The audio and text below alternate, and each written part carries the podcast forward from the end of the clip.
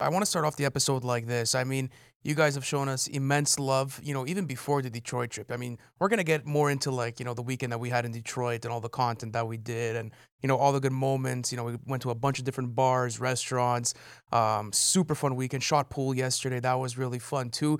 Uh, but, you know, just thank you for always showing us love too, like even before, you know, this whole trip or before we got acquainted with, because I remember when we had started up on Twitter and, you know, even like engagement through YouTube, whatever it is, like you guys were really one of the first ones to really fuck with us like when we were coming up a couple of years ago and like that really meant the world to us just because of the type of content that we were doing. And of course, we were talking about Hive Mind. We have Graydon and Riley in the studio right now, but not our studio, the actual Hive Mind studio. So congratulations on that too, because it is a beautiful setup, boys. Congrats. Thanks so you. much, man. Yeah. And how do you like being here, man? I mean, it must be nice for the creative flow. I mean, you guys got awesome video concepts.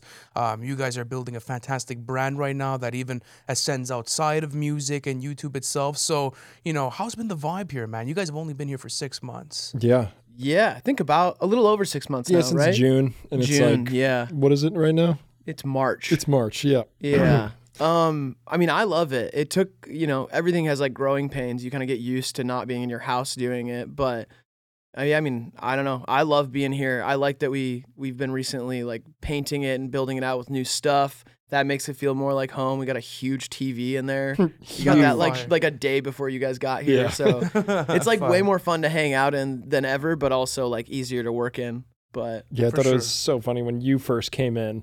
We had just painted the walls too, and it was one of your first compliments. You said, "This is some really nice paint." Did you guys just do It is that? because you was could like, tell yeah. fresh paint from a mile away. I know. Like, I was Yeah. looking at the walls and I'm like, this is too good to be true. It They just such a definitely it. polite thing to say. Absolutely no, and like uh, even looking at the edges and everything, everything is super well done. But you know, we're obviously going to talk about music recommendations, talk about Detroit in the episode. Um, Lou, you just want to say hi, bro? Kind of like Yeah, come what's through. going on, guys? I mean, uh, Yeah, awesome to be here. Appreciate everyone that's tuning in right now. And uh, I wanted to ask you guys, like, is there any music that you've heard, let's say, at the places we've gone out to, or just stuff that we've been playing around the studio as of late that you've been gravitating towards, or like something that's really stood out?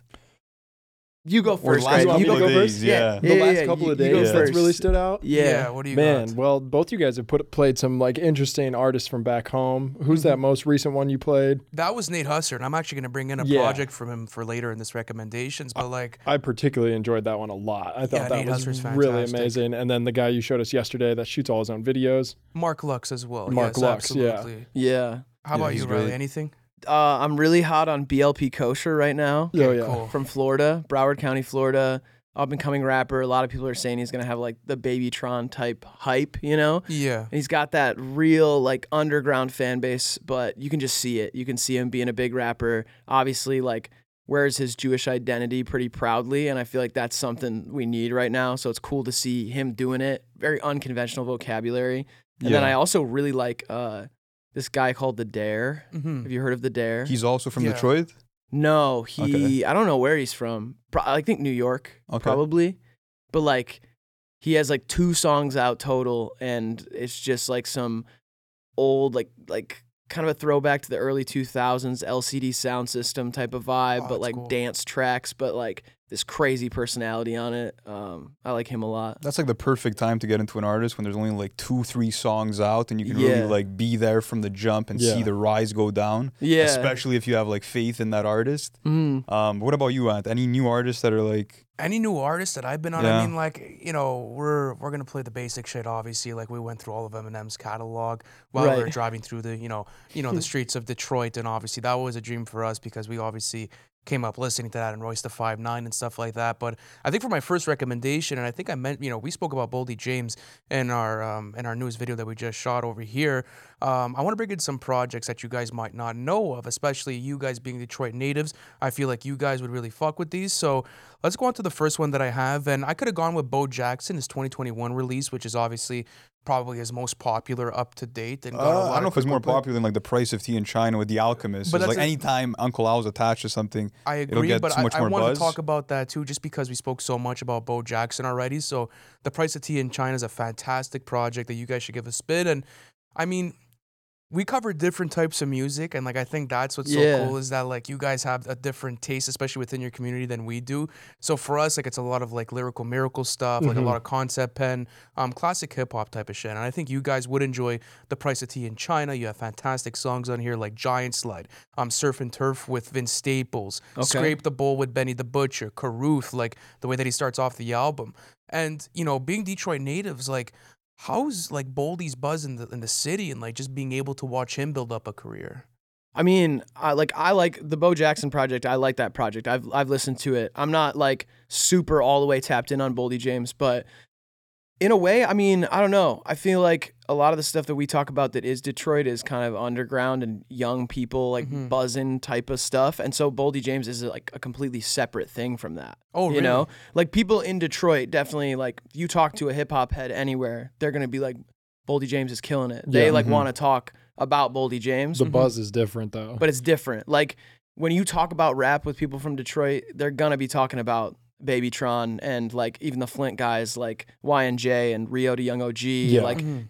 there's just and like V's is like a big deal here. Like there's certain rappers. Vezzo. Yeah, yeah. I swear Vezzo. Like there's a lot. Babyface Ray. Babyface You Ray. know, Babyface like Ray, he had a huge moment. he had a huge crossover this like last year. I feel like he, Yeah. with cuts on like the last couple records. Like if you heard that, I like when you spend it on me. Yeah. That song's fire. Like he like was able one of those first guys to like able to just like step into the pop space. I Yeah. feel like really Mhm. successfully. and- Speaking of like yeah. Babytron, like how how distinct do you feel like his sound is? Like do you do you hear the influence from like previous Detroit artists that have been at it for a while? Like yeah. what's kind of the, the feeling around like his sound, what he's doing right now? Well, Babytron was around during that stuff too. Yeah. Like Shitty Boys, his his trio, like that was a thing that was happening at the same time as like other guys like Kasher Quon and TJX6 were making like noise around the city. It was like a whole sound. Like that Detroit rap sound has been around for a while Mhm. and different people have like had their moments within it. Babytron, I feel like the main thing that he does that's different is the the 80s freestyle stuff where he takes these sped up pop and disco songs and like adds a comedic element to it, but his own specific flow. Like I was saying to both of you guys uh, this weekend, like I kind of consider him like the young Detroit Snoop Dogg. Like Yeah. there's just something about like his personality and his attitude. It's very like lackadaisical and funny, but he can really rap. And yeah, I mean he's he's known as like the poster child of it right now for the underground sound, but like Mhm. the Detroit thing runs deep. Like everybody makes music in that space. Yeah, know? and that's what I think is so cool about Detroit is that you guys have like your own quirky style that can't be replicated by other markets. Like when you hear a Detroit rapper, you could definitely understand what he's going for. So let's talk about Babytron and like just where do you think like he's going next as far as like more of a mainstream market? Like where do you guys think he's at in his career right now? Like do you think you could even consider him mainstream or like do you still consider him like in that underground Detroit scene? Like where do you necessarily see him right now? Uh, I still think of him as as yet to cross over Yeah. all the Okay. way. Mm-hmm. I think like there were moments that I remember I heard MySpace, the song by Babytron for the first time and was like, "Oh, this could be his crossover moment. It might happen." You know, I see like a bit of a almost like a like a a Jack Harlow Blueface like combo Yeah. thing like that would happen for him. It's like it'll probably cross over with a moment where there's a lot of people who are like, "What is this?" Some people think it's funny, whatever. But I do see him having like a big crossover hit, and I think that will change things. But for I- now, yeah, not. I don't even know if he's like striving for that. I feel like Baby Babytron what I is just going in the studio, having fun. Oftentimes, is he gonna have hooks in his songs? totally. Um, and I, yeah, I, I just love how playful he is with his bars, like just the references to basketball players, the references to pop culture. Like, yeah. he's just always shooting out these clever punchlines, and he's fun to listen to. Yeah. I'm not personally super invested in like the Bin Reaper projects or Mhm. that stuff. I feel like they're a bit aimless, maybe. Like, there's not too much intention to, in terms of like putting together a solid body of work that's like coherent, but Right. that's not what he's going for at the end Right. the Yeah, and let me ask you guys something else. Like Lou said, like especially for us, like we're big album experience guys. We're like we want to go in and like we want to enjoy something. We want to see like a vision be carried out, that type of stuff. But for a lot of people, that's not necessarily the aim anymore. So like for you guys, how do you sit with those types of album experiences? Like what do you guys look for? Um, I've always liked like a conceptual album. That's Mhm. always the one I can get attached to as a full project. Yeah. But I don't mind when someone drops 25 plus songs and I can go back and pluck, oh, I like these three off rip. Those are going to be in rotation for a couple months. And then I can return and there's like, you know, sects of the album that feel completely different. And Okay. I think that's kind of the intention is just to like pluck the things you like, try and cast that wide net, and then just have people kind of play with whatever they like. And if you were to make, let's say, a top 10 album of the year list, would you include one of those albums where you're just plucking out a couple and it's more of a playlist vibe? No. You wouldn't. Okay. Yeah. Okay. So Yeah. judging it from like a pure like album standpoint, then for you guys there has to be some sort of cohesion and something that actually goes into it rather than like the playlist vibe. You know, you just like you just agree. Yeah, unless you stumble into like 25 bangers that are all Yeah, different, jeez. which has happened before, but like is really hard to do, obviously. Yeah, it is really hard to yeah. I find like when I'm first consuming an album, because I grew up an album listener, like solely an album listener. Like I was, you know, not always just rap too. Like any other genre, I would like. There's albums that I just like fall in love with and think as an experience. There's like a concept or a direction or whatever, and it sticks with me. I was like, you know, I had 150 CDs in my car. Would just ride around Yeah. just CDs after CDs, you know. And then as it's grown, I feel like people have found different approaches and sometimes what'll happen is I'll consume an album and for the concept and right away that'll stick with me and be like this is one of my favorite albums of the year. But then there will be a sneaky one that isn't like Mm. super conceptual but I just can't stop playing it and it just kind of sticks around and then I start to think about it in those top 10 lists where I'm like yeah, like Mhm. the 21 Savage and Drake album like did that for me. Like I just kind of kept listening to it even though I didn't think it was like as much of a creative triumph as something like Mr. Morale. I listened to it more than Mr. Morale, you know? exactly. And like you know, going back to her loss, you guys still have that in rotation. You guys are still ripping it. Yeah. I am, yeah. Give me your top three off the album, both of you guys. Oh, easy. Um, major distribution, Fire. W That's up there for me. W. Broke Boys, Cool. Nice. All and right. Middle of the Ocean. Oh, okay. That's a good top three. What do you got? Two of the same three, Middle of the Ocean and Major dis- Distribution. And then what is the one? On uh, BS, where they're going back and forth. No, No? I like it's just Drake and it sounds almost like a I guess it's Is it is I, I Ju- guess it's- Jumbotron ship yeah, hoppin'? Jumbotron Tron shit shit hoppin', hoppin'. Thank I, I hated that song when it first came out, like when he's doing the whole like I party felt like I was the and only stuff. I one have a that liked it off I have a crazy story about grew this. me, All right. though. Yeah. So Sure. before we started recording this morning, I got in an Uber to go see my aunt. That's like 30 minutes out of the Mhm. city. Guy picks me up. Super cool dude, and he was just fucking ripping jumbotron like pop shit. And I was just like, Yeah. and like I was in the car, and I'm like, oh, this sounds fucking Yeah. good. Like I don't go back to it all that much, but this guy was into it. This guy was pure doing like the X signs with it. Like he was in, bro. Like this guy was really going hard with it. And then, funny enough, I got to show him Heroes and Villains. This guy never bumped Heroes and Villains, and I actually gave him his first ever listen. He was like it. a big hip hop awesome. fan that just never heard the album before. Well, big hip hop fan. I mean, like you catch your like casual hip hop fans that are just mm-hmm. in and out of the genre. They like to put it on as aux music. Yeah. So Right. whenever I could introduce someone to like a mainstream album that I fuck with, I Oh, feel like it's this crazy, rewarding feeling. Like, yeah, Yeah. I'm the first one to put you on to It's this. like so telling someone to watch the Titanic for the first time. like you're gonna like it. I'm telling you, it's, Oh, gonna, it's a good movie. It's a good movie. yeah, there's no way you can't The like boat that sinks. movie. Absolutely, but you know, talk to me about like growing up in Detroit and stuff because like we've been here for the weekend and it's actually like my first time like Mhm. being in Detroit, but actually being present. The last time I came here, I was like one, so I don't know how many back memories I could go back to to be able to get a good story for the podcast. But I mean, going into like this weekend, I literally didn't have any expectations. I didn't know what to expect, you know. Yeah. And then you come in and then. There's this beautiful like small town vibe, low key, bro. Like you guys brought us in to different bars and pool halls and like you know different places. So like, what is Detroit culture to you guys? Like, how do you guys even implement that? Let's say into Hive Mind. Uh, we well, we grew up in Ohio, but like Okay. About an hour away from here. Mhm. So like like Ohio Michigan border. We did some growing up in Detroit though. Yeah, yeah. But like if you we would never go around and be like we grew up in No, Detroit. no, no. But we moved here um 5 years 6 years ago, Yeah. 5 years ago, something like that. You six, me five. Yeah, yeah. And I mean, I love Detroit for all the reasons you named for sure. Like there is a Midwest solidarity and camaraderie and like culture thing that I like. Uh, that like Midwest cities just have this different vibe to them. It feels Yeah. very like movable. Everybody's kind of friendly and polite. A lot of people are like chasing a dream of some kind. Like I Mhm. feel like I meet so many people here who are artists. It's like you really don't meet that many people who aren't. It's like Yeah. a lot of photographers and videographers and Mm. rappers and singers and DJs and those are the people I get along with the best. And Yeah. then also it feels like a city with like a chip on its shoulder that wants to win, you know? So it's like an, a city that's always kind of consistently back on the rise and feels like we get counted out or something like that, Yeah. you know? and just I loved like moving here, like kind of defeating the preconceived notions of like it being a scary place, Mm-hmm. you know, Yeah. and then finding those hidden gems like underneath what the outside world talks shit about, and then you getting engulfed in this like you know techno rap culture, like Riley said, the artist culture, like everyone's got a side hustle. It's cheap enough place where the DIY culture like thrives Mm-hmm. like everyone can open up a storefront like things aren't out of reach here yet either that i feel like are in big cities and i really appreciate that like you can dream as big as you want here and like if you wanted a storefront downtown it's not you know 25 million dollar piece of property Yeah, I still Yeah. can't believe that the average price of a house is like eighty-five thousand. Yeah. Mm-hmm.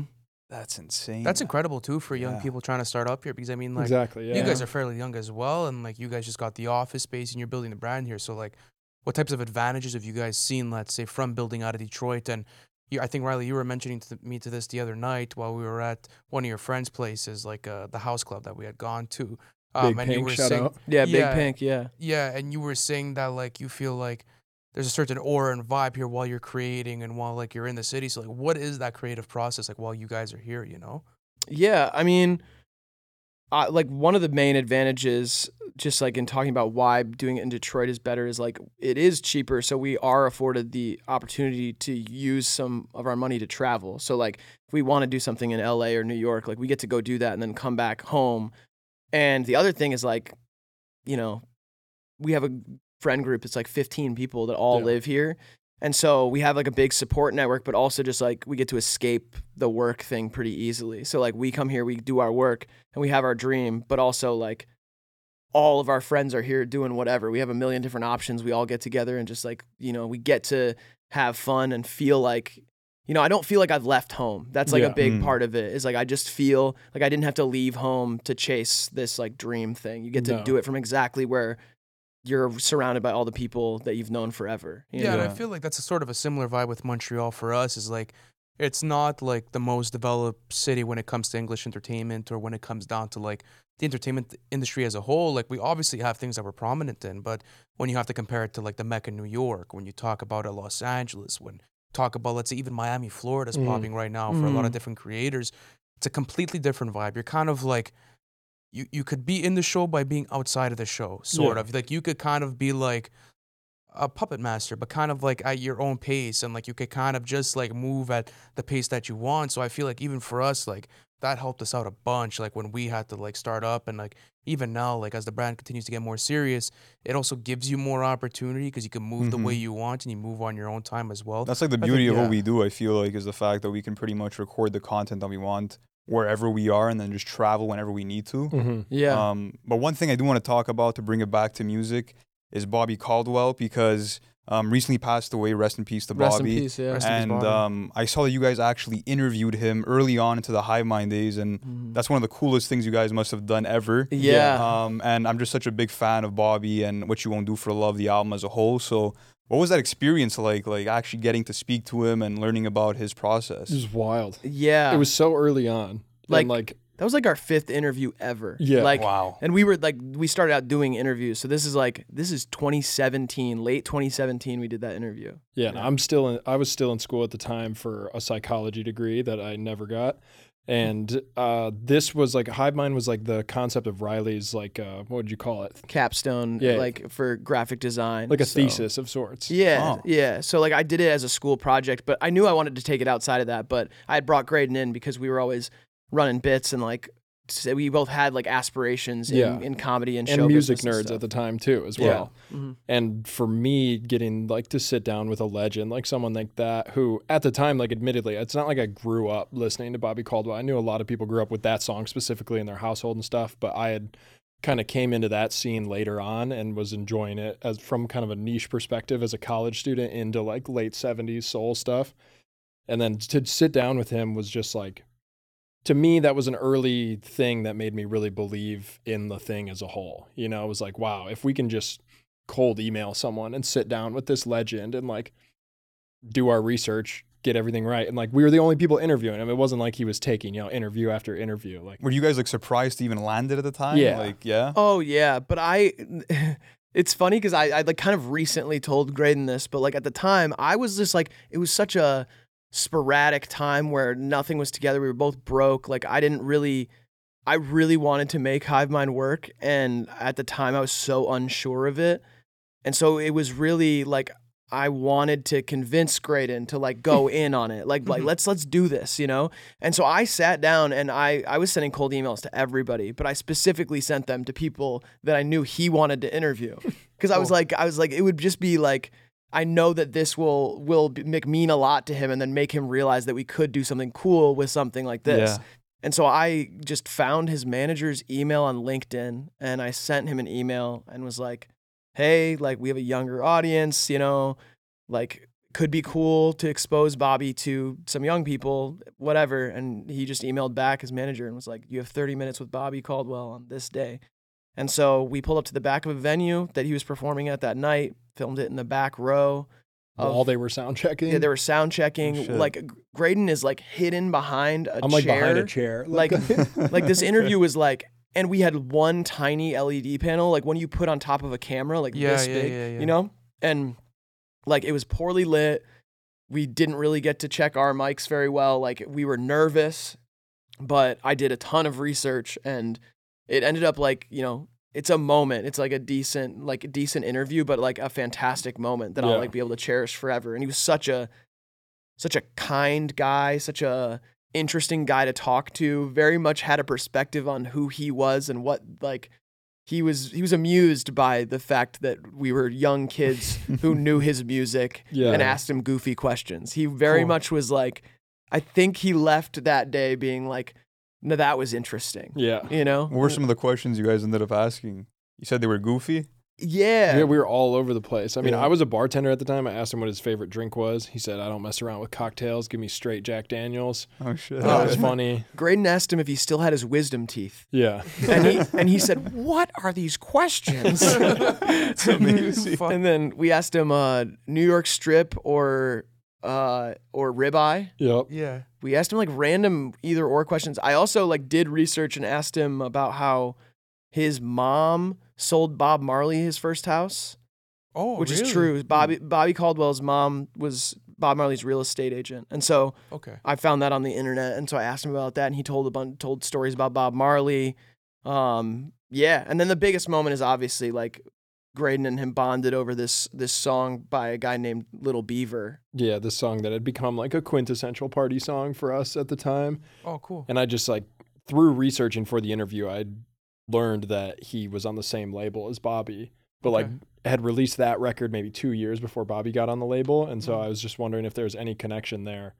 And sure enough, it was like why he moved to that record label. He was like, "Oh, I loved Beaver's records, very much like an unsung hero of that like sound and generation." And to share like a niche interest with Bobby Caldwell, and like we sang a little note of the song together. Yeah, that like, must have been a moment. Oh, Oh, he it's- was flabbergasted when Graydon brought that song up. He was like, "How do you know that song?" Yeah. Like he couldn't believe it, and that was that was definitely the moment where I was like, "Whoa!" Like this is a special thing. Like like we're sitting here with this. Like this guy made what you won't do for. This guy made open your eyes, and we're sitting talking to him, and he like is amazed by something that we asked him. Yeah. it's like whoa, that's like And he performed right before the conversation. You guys- Right after. Right after. we were not allowed to stay. no, No. it was sold out, no seats. It for was it was. Oh, sold man. out in a seated venue, and and Graydon was in like sweatpants. Like, Yeah. we were not ready to stay and I tripped on the way out. I was carrying a milk crate full of all the like shit that we had with us, and I was like, Okay. we're all hyped, we're all laughing. I get on the last stair, and the it's like a restaurant above it, and I just trip. Full restaurant shit everywhere, microphones on the ground. yeah. Okay, so like this was really before you guys started taking off and oh, started really yeah. getting Oh, deep yeah. into the project. Maybe And twelve people watched that.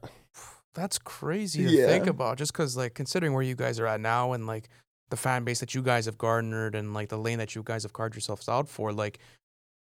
w- Was this the vision from the jump? Let's say, you know, like, did you guys know that you guys were going to get to a certain point to the content? Like, and I guess another little side question I want to ask you was like, what was the biggest hurdles that you guys have been having to face, like, through getting through this whole process? But just you know? before we move on to that, like favorite three Bobby songs, what would they be? Okay.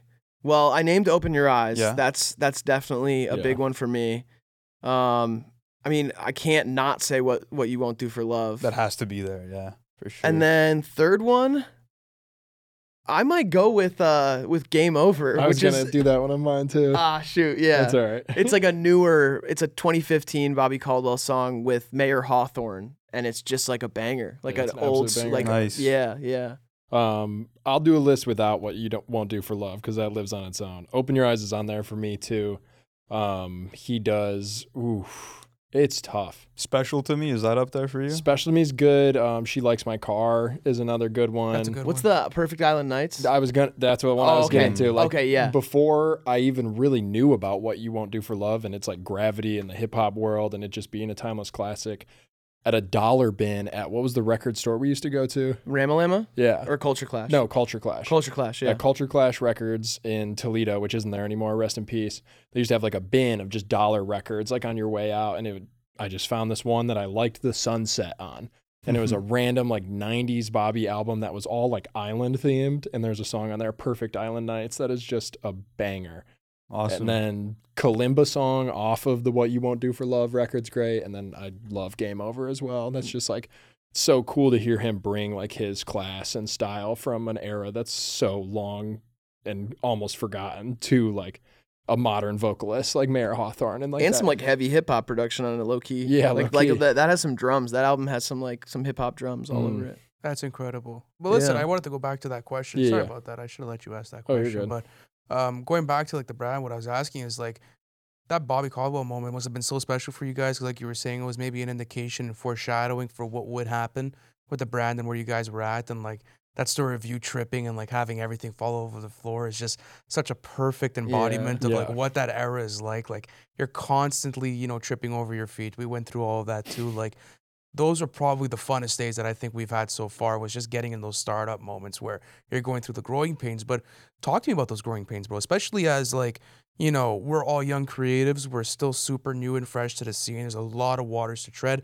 What are some of the biggest difficulties you guys have been facing as far as just like creativity, as far as like building up the brand, like those types of things that people don't necessarily talk about when they talk about content creation? Because everything about being a content creator is, oh, it's crazy, super fun, it's this, it's that. But Mm. there's never really like the work aspect of things that gets in the conversation. So what is that for you guys, you know? I think like the best thing for us so far has been like just the ability to allow ourselves to change Mm-hmm. kind of because you can find something once we got to a place like after during covid things kind of took off to a point where we realized it could be a career and then just like you can see what works and you can hammer that into the ground or you can like balance it out and continue to try and do what you want and mix it with what's doing really well and Yeah. find kind of a happy middle ground where you're catering to your newfound audience and still having fun and like creating new things because that's why you got into it in the first place. And Mhm. so for me personally that's been like the best thing to deal with those challenge moving forward is just allowing yourselves to be like a little malleable not like if the one video doesn't do that well but it was worth it for the risk it kind of like widens your boundaries as a creator and you Mhm. don't you know end up with this tunnel vision like this one kind of thing that you know is always going to do kind of well but you're never going to have the ability to do something new in the future Well, that's interesting. I find that interesting because when you have to look at creation and just getting into the process of creativity, those types of like little pockets and flows that you're able to find come through the misfortunes and let's say those floppers as we call them where Mhm. you'll put out a video and it's like 10 out of 10 and like kind of like sheesh like is my youtube career over? And like am i going to be doing this in a couple of years? But then it sparks this new idea and this new debate in your mind where you're like oh shit i got the next idea. And then it's like okay let's run that. So do you guys find that super simple between you guys? Because you know even recording over the weekend all of you guys have fantastic chemistry. Everyone's building off of each other in the office. Like how do you guys implement that within the culture of hive mind Yeah, I mean, um, I definitely try not to let the. I don't know how to explain this. I feel like I try to think of all of the work stuff as like I, I know something that the the fan base doesn't. Like I have to like trick myself into thinking that of being like if something doesn't do well, I'm like okay, they'll get but it I know what is gonna do well. But I don't really like. I'm just having fun with it. Like I'm just kind of like I'm toying with it because I think if me and Graydon can come up with an idea that we both are excited to do and gets us excited, like that is better in the long run than just making sure we get some some views, you know. I don't know. It's like a def it's a constant like push and pull. You just kind of like you Yeah. you try to like return to what made you excited in the past and both to both to make something like like pay like pave a new way forward of like oh this is going to be a cool thing that we could do but also in those moments where things aren't going as well Yeah. I go back to like the Bobby Caldwell story or like 2 years after that even and be like well I didn't know that this was going to work at all. So like I know I'm in a way better place than I was then. That's even when things like start to feel grim or something, I'll be like, okay, well, no, like I don't, I don't, we don't have to do anything. Like we're in charge, so like we get to decide. Like if some direction feels like we're being suffocated, like oh, we have to do this video or people aren't gonna like us or whatever, or we feel like you know there are risks we aren't willing to take, then we won't take them. Like we get to decide that, and I think that's the most Yeah. fun part. Is like.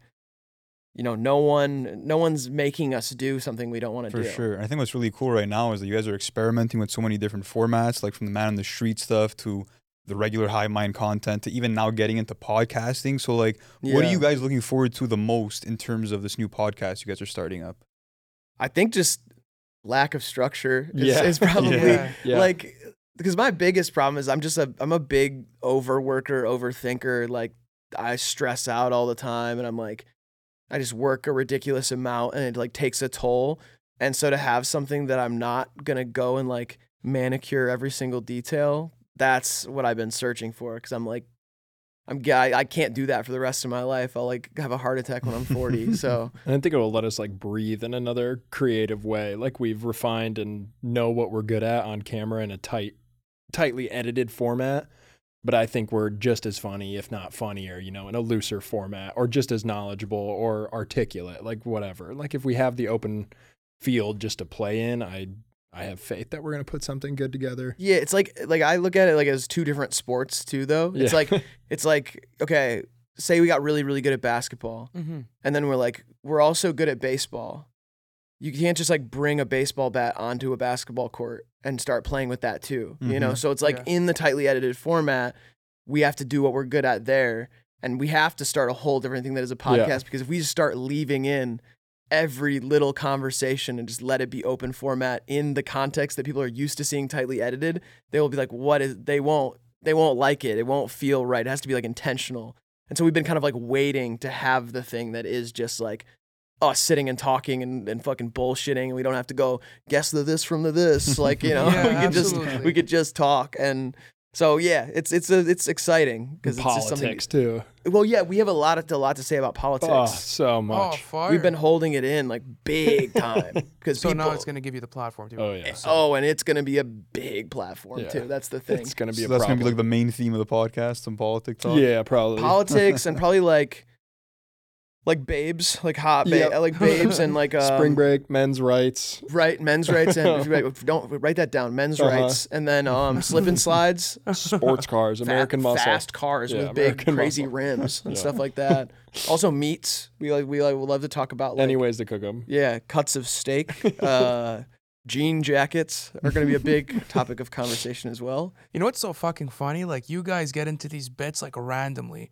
Like it's always like it's always like this moment, and that's what I found like was so cool about recording with you guys this weekend. Is like Lou and I like it's a very like it's a very different process, a very Yeah. different type of recording style. And then coming into your world, it was so like, what the fuck is this? You know, like this is awesome. Like this feels completely different. Oh, but it- yeah. it feels so comfortable. So like guys have built an extraordinary chemistry over the past couple of years for sure. Yeah, we were friends long before we started. You know, Yeah, so yeah, that's, that's the biggest thing. Is like Yeah, we used to like we used to have bits at parties. Like that was our like where I feel like I started to be like Graydon's got to be my co-host when I like when I started the idea I didn't know I wanted a co-host, but it was like a no-brainer then because we had just this like thing at parties where we'd like play characters or start lying to people. yeah, Fun. Like it was a lot of lying. a lot of lying. but like you know lies that mean nothing. You just Yeah. like you say like oh I'm a you know, I'm an engineer from upstate New York and I have six kids. And then they start asking questions and you start answering them.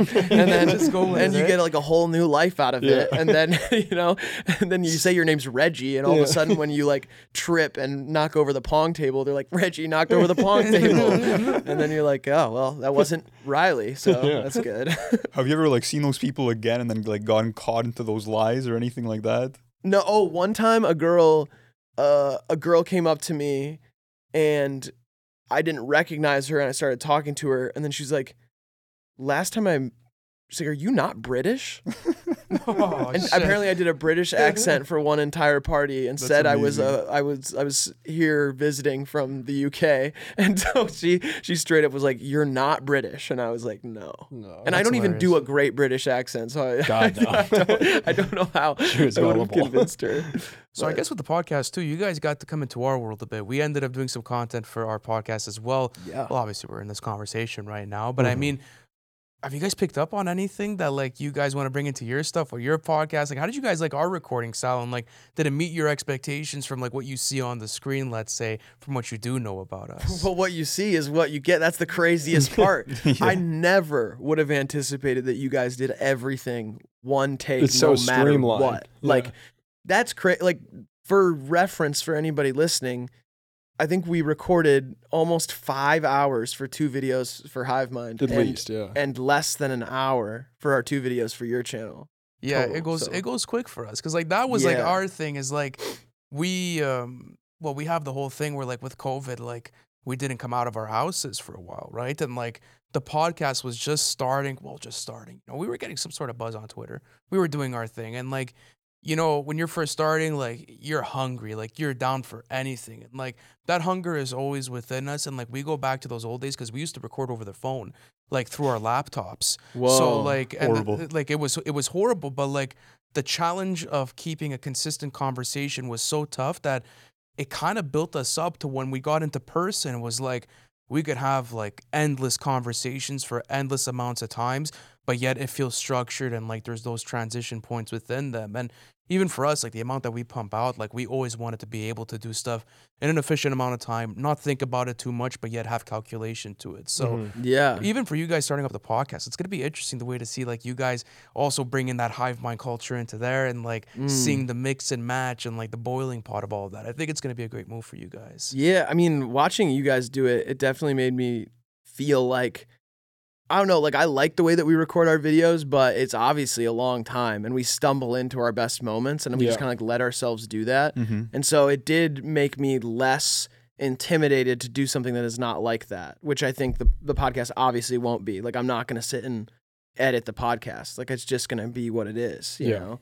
And that's that's good cuz we never, you know, we don't often record with other people for their thing. So I'm used to like the way we do it, you know. Or Yeah. I'll sit in Nick is not Green's room and we just like joke around for an hour and he cuts that up, you know. Yeah, and what's cool about you guys too is that like listen, we recorded for a long time, but it felt like five minutes low key. It felt like it, it was like it got like you know, it got difficult because like we were there and we were sitting in like those chairs for a minute, but All those tiebreakers too. Can't yeah, the forget those. tiebreakers that we had as well. But what was cool was that like the bits were fun to get into, and like I never get into those types of things. Like our podcast is super serious, Yeah. like music oriented all the time, and just to be able to talk about Garfield and how he's hung like a like a house cat was Yeah. absolutely hilarious. And the way that we put that into like let's say music commentary was mind blowing. It's like, sheesh, that's not supposed to work, but it works. And I think that's what's so cool about you guys and the way that you guys do your shit. It's just It's a like real manic energy. There is, but yet it feels great. Yeah. You know, and like that's what's so cool too is that like you're doing these crazy like long recordings, but doesn't like you don't feel it, you know? Like Yeah. it's just like you're there, you're in the moment, you're having fun, you're shooting the shit.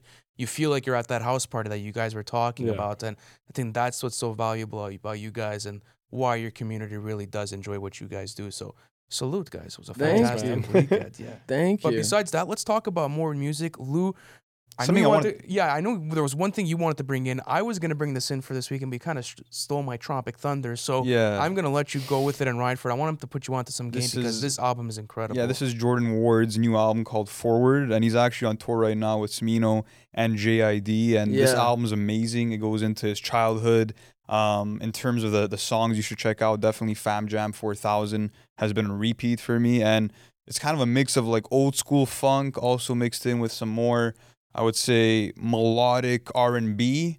And I just love the versatility that he's showcasing, and I think that he really will be one of like the biggest stars in a, in, in the in the coming years for sure. But what did you appreciate out of the project? From what I've been listening to now, it's kind of like that slickness that you expect Yeah. from a soul artist. Cause like when you're a soul artist, you have to have the riz, bro. Like you have to be able to like come through and absolutely dominate a track with your presence, and you have to be able to have this emotional connection to the listener. So I feel like what Jordan does so well is that as he's going through the project, like Lou was saying, like he's taking you through these childhood stories, like he's having these beautiful melodic performances, but it's not overbearing to the point where like you can't understand what he's saying. And as a hip hop fan myself, I enjoy that because I always want to get into the writing, and sometimes when a performance is let's say too outlandish or it's too distracting, it takes away from the writing Sure. itself. So then you have to go back to the record and you have to bunch like with Jordan, like you're gonna understand like as soon as you put this on. Like he's a super digestible artist as well, and you guys are gonna absolutely love it. I think you guys are Yeah. gonna enjoy Yeah, it. fire. Absolutely. Yeah. Um, I I'm mean, that sounds right up my alley too. Yeah. And from hearing just that little bit you played before we started is like Yeah, you- so you were funky. vibing, yeah. Oh man, that's like grabbed my ear right away. Just like a tight sure. melody and like a good little funk groove. Like it was awesome. Yeah. And I had a friend see that show this weekend and he was raving about the opener. He said I had no idea who it was and he was fire. So Yeah, he's Yeah. definitely someone to watch out for. But something else I wanted to ask you guys was like, in terms of this year, it's been a slow year, um, especially for the hip hop scene. But in general, in terms of all genres, what are some of your most anticipated albums coming out? Ooh, anticipate. anticipate. sorry about that, guys. So sorry.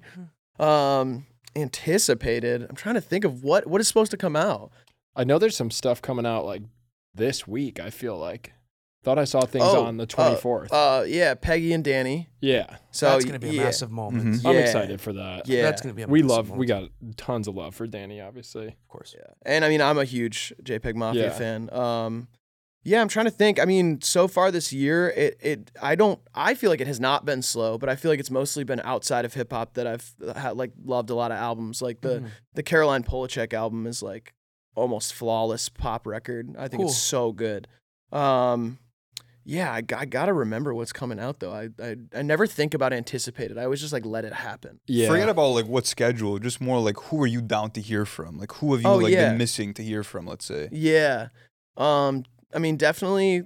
Like, I would love an Earl album this year. I know he dropped Mm. not that long ago, Mhm. but I always love hearing Earl. Um, I think we're getting a NxWorries project this year. Yes, we are. yes. And Yes, that we is are. like top of my list. Those are two of my favorite figures in music. Hundred percent. Yeah. yeah, yeah. What Besides else for that, What you? you guys have? I mean, a solo Anderson project would be great too. Um, mm-hmm. I don't know. People I'm thinking of, I mean, it would be, I s- you could say it every year. It'd be great if Frank came back. Mhm. Um, Yeah. it's there's a big void in like the sad writers R&B. I feel like that could be filled by him or I don't know. I hate being put on the spot, guys. Um, I mean, I, I'm excited for the Boy Genius album too, which Mhm. is Phoebe Bridgers, her Yeah. trio with Julien Baker and Lucy Dacus, and I've really liked the singles from that. I'm a big Phoebe Bridgers fan. Um, I'm just looking through Spotify really quick to see what singles have come out, but You also had the Yachty album that came out at the beginning of the year as well. Mhm. Um, that was pretty prominent. Yeah, you you throwing throwing the towel on. I you're- just I don't know. Graydon's a for you? hater. I am a hater the of that album. why why is this? It just like it felt like nothing new to me, I guess. I don't know. I feel like we have been into like psych rock and stuff for a long time. And I don't want to discredit him like by any means for doing it because I think that act is like admirable and very cool. And it's great to potentially inspire other artists to not be afraid to step outside of their box or whatever. And I think that is like a solid sentiment. It's awesome. But an execution, if I'm ever going to want to listen to psych rock or something like that's trippy, Yeah. I'm not pulling out the Yachty record. Like that's the bottom of the barrel for that kind of sound. That's like the Mhm. common reception I feel like there is right now around it is that like if you're like a big Yachty fan, then you really love the album just Yeah. because of his take on the whole psych rock Sure. sound. But if you're not too familiar with Yachty and you're super into psych rock like Pink Floyd or Tame Impala or whoever else, then you probably won't gravitate towards it because it has been done better. Yeah. Yeah. And see. I love the Michigan Boy boat project. I think that was awesome to see him step into Mhm. like this scene of rap and incorporate those guys, get people to feature on songs that hadn't worked together, whatever, and be the malleable artist that he is and do that sound to a high level. But that's also like a genre that has less like history. Yeah. You know, that feels newer and can still is still like ever changing. And psych rock's like a little not locked in place or time, but like you know, Yeah, but, there's like- 60 years of it out there. Yeah. Yeah, like I mean, you know, Tame Impala obviously like freshened up that sound, like modernized it, but at the same time, there's so many like significant references to the 70s and the 80s that they're pulling from. Yeah. And like that's kind of the thing. It's just like a, it's an old school sound. I love like, Yachty's one of my favorite like figures in music. Period. Mhm. I love what he does. I like always say that he's like uh like a master curator, like a style curator. Everything he touches becomes very cool. There's just Yeah. something about that, and I really like him as like an art director type of character. But I just sometimes the music is like there are songs that I like off that Yachty project, but like overall as a move, it feels a little like I don't think it necessarily was done for the right reasons all the way. Like I don't like that he said like like fuck all my old music. Like, you know, it, it's, I only care about this album. It's like you've made some great music and you can invent within within hip hop. Like you can and have invented within rap, you know. Yeah. Exactly. And like creativity is stepping stones as well. So like there was a certain path he had to take to be able to get to let's start here and like everything else that maybe he's gonna release for the future. And even as a whole, he kind of just downplayed hip hop and like what it kind of means to him and his career. And it's like while I do understand that because it is a common sentiment for him, and like for a while people didn't respect his artistry, and finally now he is getting his flowers Mhm. in the mainstream, and critics are enjoying it, and there's people that are, are there and that are invested. Like, you not not that you know you got to chase that validation, but you should be happy with the stuff that you're putting out in the first place. Yeah. You know, like Yeah. at least for myself and I, even for you guys, like. Listen, I've put out some fucking shit videos with the boys, like when we first started. Not but us. the complete, Not us. You All got- perfect. Yeah. Every Bobby, single Bobby- one. Bobby interview from the jump. I mean, yeah, was it- Bobby yeah, interview was perfect for sure. I didn't We- want my body in it. yeah, yeah, we didn't. Yeah, But you get what I'm trying to say, Yeah, though. Totally, that like it- totally. It, took all types of different mishaps and Takes all kinds of it- yeah, all kinds of little stumbles to be able to get there. And like, I feel if you lose sight of that and you really try to block that out and be like, oh, that was the old me and I don't fuck with that and I can't do that, it stops you from being able to get to other places because that's what got you there in the first place. yeah, Yachty was probably sitting on that record and was like, no one's respecting the current music I'm putting out right now. It's not getting the critical reception. I need to do something to make a move. Let's do it. So if he didn't release that prior music, would he still be releasing that psychedelic rock album? I don't think so. I just don't know? like the idea that he felt like he needed to like jump from one genre to another in order to be taken seriously as an artist. Like yeah, you could have been making better hip hop music if that was your foundation and that's what you wanted to continue to excel in. But I just feel like he was sort of shitting on hip hop as an art form with some of his comments, and Yeah. yeah. I didn't take that in the best of ways. But Yeah, because it's like, dude, like make that album. If you want to make that album, make Mhm. that album. But you don't have to say, you know, the same way I feel like uh like like fan bases have evolved where now it's like it, it isn't there's not a lot of people out there who just listen to rap mhm. or just listen to country or just listen to, you know, indie rock. It's like if I, I like I meet somebody and we bond over being fans of Tyler the Creator. It's like we're gonna also be fans of other genres, uh, like other artists and other genres. It's like same thing with an artist. Like you can make a psych rock album and be a rapper, and you don't have to say I'm not a rapper anymore to make the psych rock album. You can make anything. Anybody can make anything they want. I just feel like you don't have to shit on former versions of yourself and other people who are inspired by you in that lane Mhm. to then, you know, to make that step.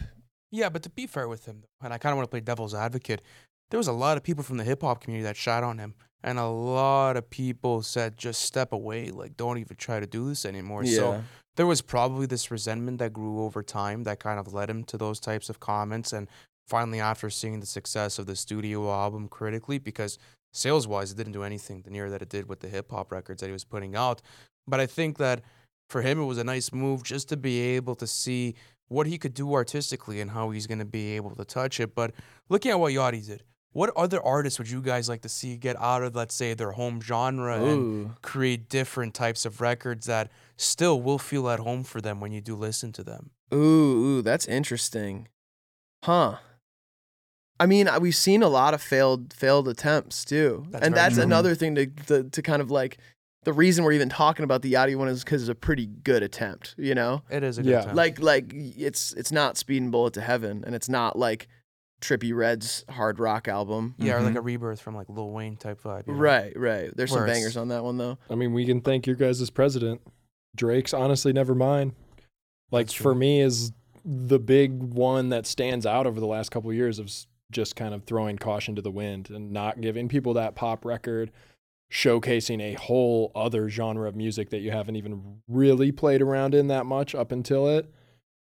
I mean, that record sucks as a house record, but if it can bridge even like the farthest people in those two worlds together, you're gonna see the ripple effects. And I feel like we see up and coming artists now that like want to make hip hop but are doing it over house beats, Yeah. and that like is paved th- by records like that by taking a chance whether it's subpar or not. And that's why I think it's still like sick what Yachty did is because now there's gonna be young people who are like, oh, this guy raps, but he did this crazy sounding, and if they take sounds or textures from that album and incorporate it back into hip hop, it's only gonna make the genre more diverse and more creative. Yeah, you're, you're right about that because what's cool about hip hop too is that you could literally rap over any production Yeah. style you want.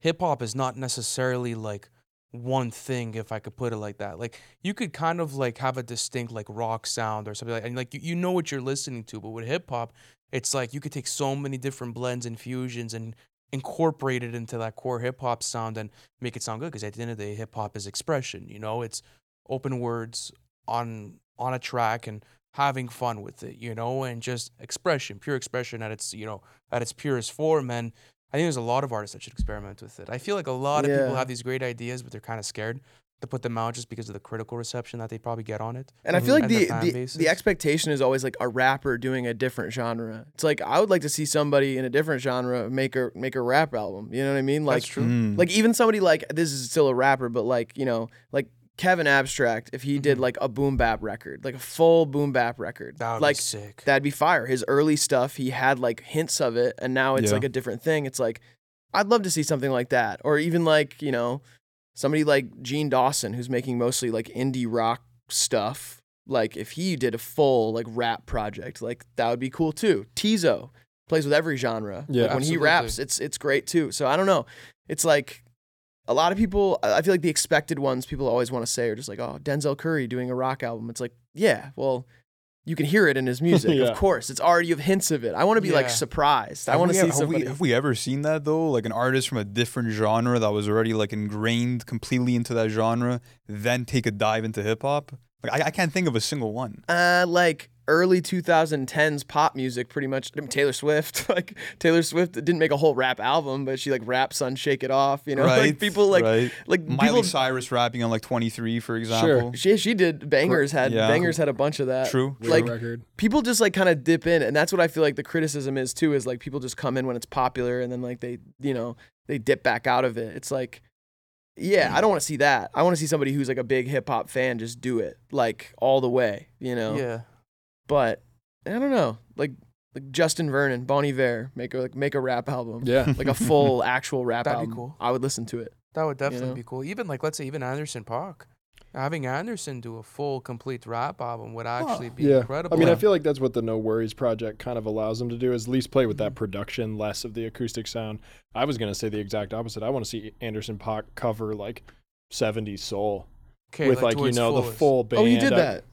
It's called Silk Sonic. Yeah, well, what yeah. But no, but I, I get what you're saying though. Like have his own solo shine within Yeah. that. But the reason why I say Anderson for rap is because like you go on to songs like. but let's Oxnard is pretty rap heavy though. It's not completely is, hip hop, it- but, but no, I'm saying like a hip hop album. Like Yeah. that's not a hip hop Mm. album.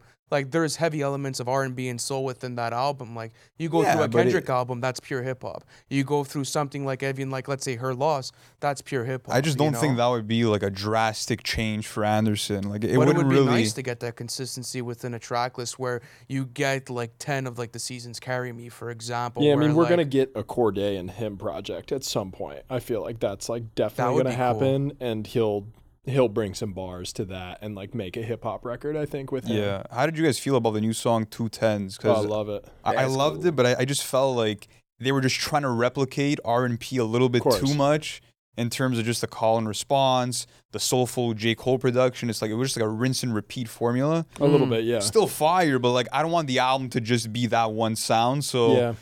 do you think they can kind of break out of that and create something new if they uh, come together for a full project? I've I've never been too hot on Cordae. Oh, no? I, I mean, I think he's he's good. Like he's a good rapper, but like I haven't really enjoyed a whole lot of his music. I much prefer Anderson, Mm. and I also just like. So for me, like that was like best case scenario was like two tens and like that's just like they both conversational, lots of personality, Yeah. felt funny. Like there were moments where I actually like laughed, and I'm like that. that like, that's the best I'm gonna get from them personally. But They're both such serious artists, so I feel like if Mm. we ever did get that project, you're gonna have like a bunch of storytelling. You're gonna have like personal souls being bared on some records, and then you're gonna have those three or four like party tracks. yeah. that yeah. comes through with it. Yeah, they're an interesting duo because they contrast each other quite well, and like they both kind of dip and dab into like California style music to a Yeah. certain extent, where it's very wavy and groovy at certain points, but they're also versatile in other areas. But I want to talk about your community and what they've been listening to, because that's the one thing that Yeah. like you know we notice with like the NFR community is that they have a distinct taste in Yeah. different artists. So like for you guys, has there been anyone that like your community has put you on to where you're like, these kids are low key geniuses. Like they're like putting us on to some of the best music we've heard, you know? Ooh, what have they put us onto? I feel like, um, have you ever heard of Meat Computer? No. I, I have, but like I've never checked any of like any music or whatever. Okay, so this is like a long time ago. A, a kid who's like a big Hive Mind fan. Like when we didn't have, we weren't like huge yet. Like we like maybe like twenty thousand subscribers or something. Mhm. And this fan messaged me a video of, of, and he was like, check this out. And I went and watched this video. And I was like, this is so weird. And something about it just grabbed me. And so I showed it to Graydon in a video, and he got like a little buzz from that. And then he took off like over the past. He's like doing really well right now on like Spotify, and he's just like traveling the world and stuff. But like the weirdest sounding stuff. But they like put me onto that and I've been able to like talk to him and stuff. He's like, you know, he's a really cool dude. He produces all his own stuff, very unique, but yeah, they they put us onto like weird stuff, like stuff way Yeah. out in left field, you know. And for me, it's like the ones that make music too put me on to them. 'Cause Exactly. We Mhm. do the live streams once a week, and we've been doing it long enough that like we have regulars every single week that I'm excited to hear their new tracks.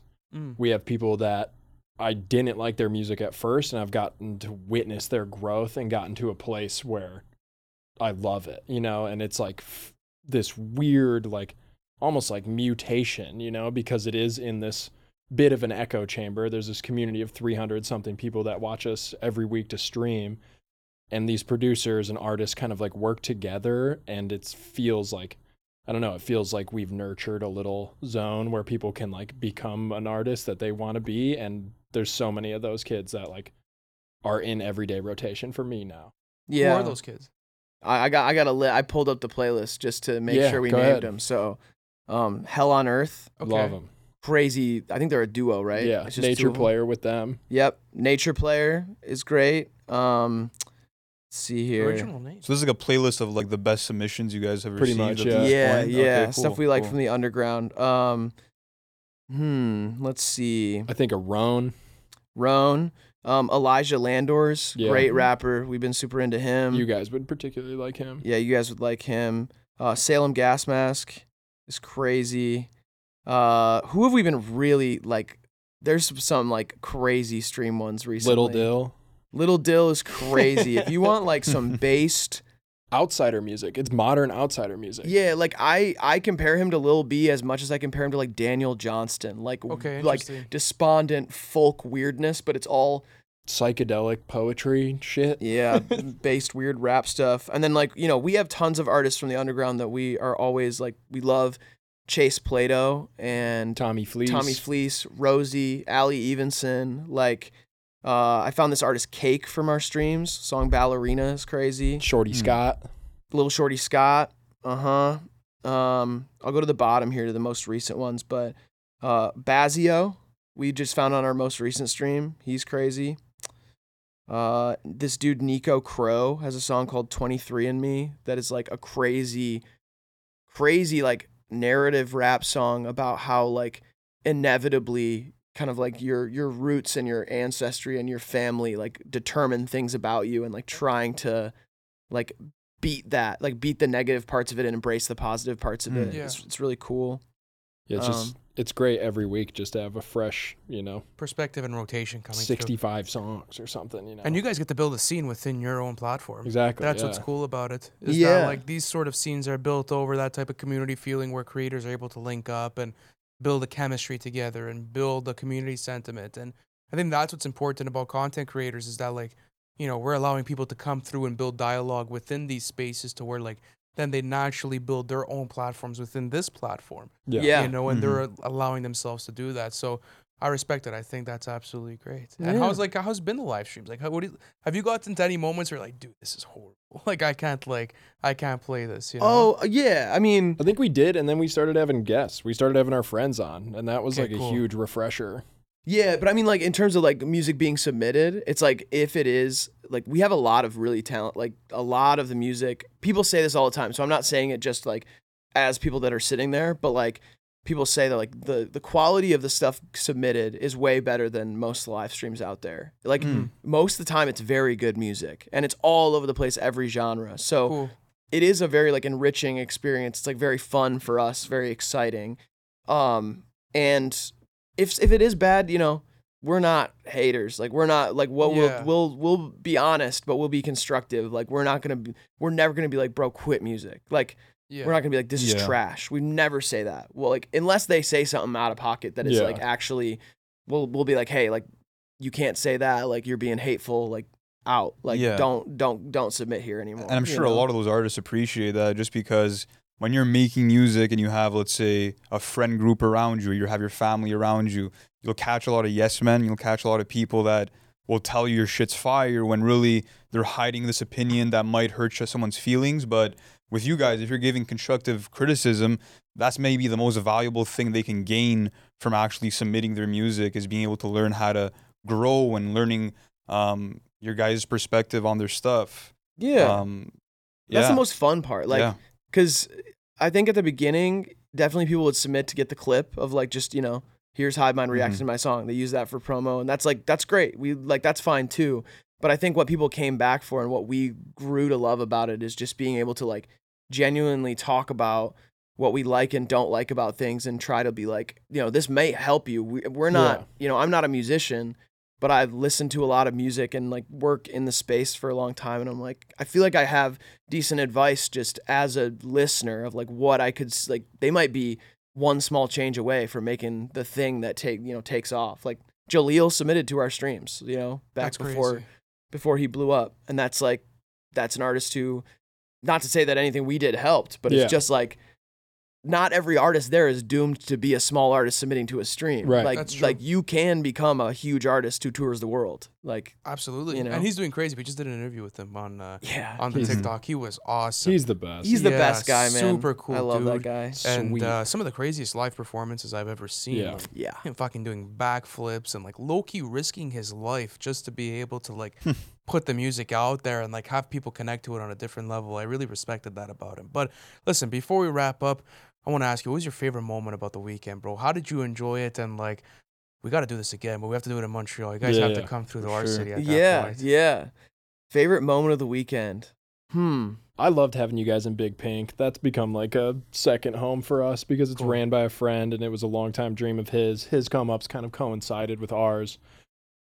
To have that place that feels so positive, to always be showcasing like Detroit house and techno stuff, to take you guys into that space was awesome. And then being boys shooting pool last night, you know. That was crazy. That oh, was yeah, so I had a little too. Jesus Christ moment. My at the end of moment was gonna be that. That's what I was gonna say. Is is Ant Ant playing pool against us? Didn't hit a shot for like the entire game, and then we have one ball left, and he hits five in a row in, and Yeah. then the eight ball wins the game. Yeah, that was a cool moment. And like I, I'm like the most inconsistent pool player you'll ever meet. Like it's either I'm I'm playing like I'm a professional for a national team or I'm just like a random scrub that's never picked up. Sounds like like like what a hustler would say. Though. Yeah. because you did you. Hey, And You those, bet. those balls were set up at the end, though. If we're being honest.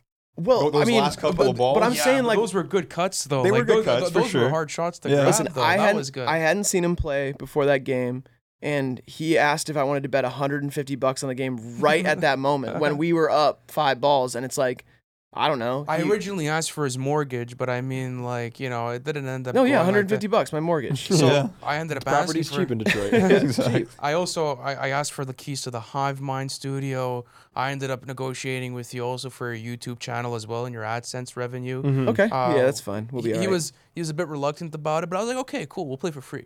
You know, we'll Yeah. do it. We'll end up getting it for free. But thankfully, you didn't put your YouTube channel or AdSense onto it, which was. I was gonna cool. keep the Patreon. Don't worry, Greg. that's our real moneymaker right there. We'll Oh, be all right if we have yeah, but uh, on our end, just thank you guys so much for the hospitality. course, thank man. you guys for having us in the studio. It's been some of the most fun content we've ever shot, and we can't wait to do it again. Dude, Absolutely. same here. Can't Thank wait. you guys for coming. Like I said, I know like I didn't get to really respond to what you said at the beginning, but like, you know, w- like we show love because I, I genuinely like love what you guys are doing. Thank I've you. been a fan of it. I've it's really cool to to be in a position to be like, hey, come on over and we'll make some stuff. To be able to be like, we'll pull up to Montreal. Like Yeah, I've, I'm grateful that we're both in the position to do that. But like, you guys are building something awesome, and yeah, we're happy to be a small part of it. You know. And I feel like you definitely have good taste in music if you're fucking with NFR or Hive Mind. Yeah. You know, like, yeah, the yeah. communities the community is so sick especially the one that we both share like we are speaking about that how usually like at least for us like most people that watch nfr fuck with hive mind you Yeah, know and like that's yeah. why we wanted to make it happen so guys Vice versa um, too. absolutely we, we have the videos out live i mean you guys could go check them out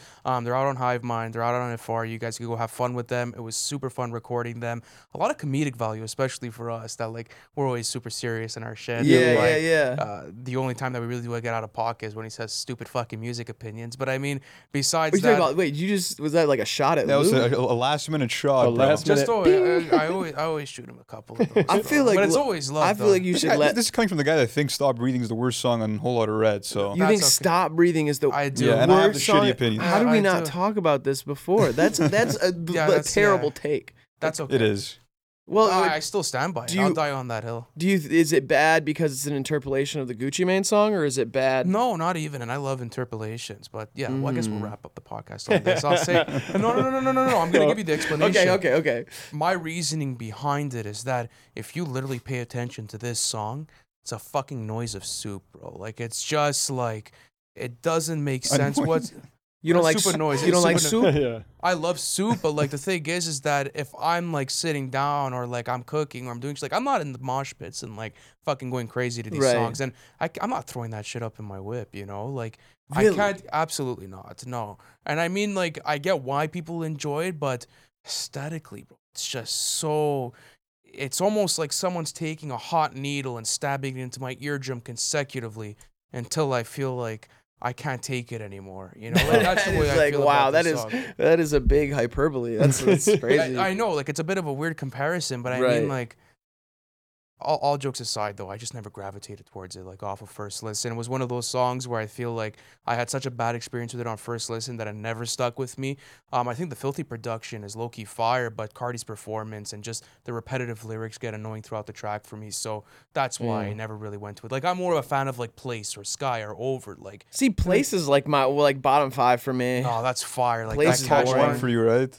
Yeah, that's my favorite song Which on one? the album. Place is my favorite song on the album. really Absolutely, I swear to God. boring, boring one. I know it's kind Yeah, of Takes sure. all kinds, Ant. Takes all Absolutely. kinds. Thanks, eh? Listen, I guess that's the beauty of music. It's always subjective. But guys, listen. I want you to let Lou wrap it up. You two threw a shot at him late. Lou des- deserves to wrap it up. All right, wrap it up. Go for I, I will wrap it up, and uh, I think you got to check yourself, bro, on some of these Whole Lotta Red opinions. But um, it's been a pleasure shooting this podcast and all the content that we've done all weekend. Thank you guys. As for real. Ant mentioned earlier, all the videos are up right now on our channel and the Hive Mind channel. That's going to be linked in this description. Much love to everyone that tuned in today, and we'll catch you next Tuesday for the next podcast. Thank you guys again. Thanks, NFR. Shout out all the NFR fans out there.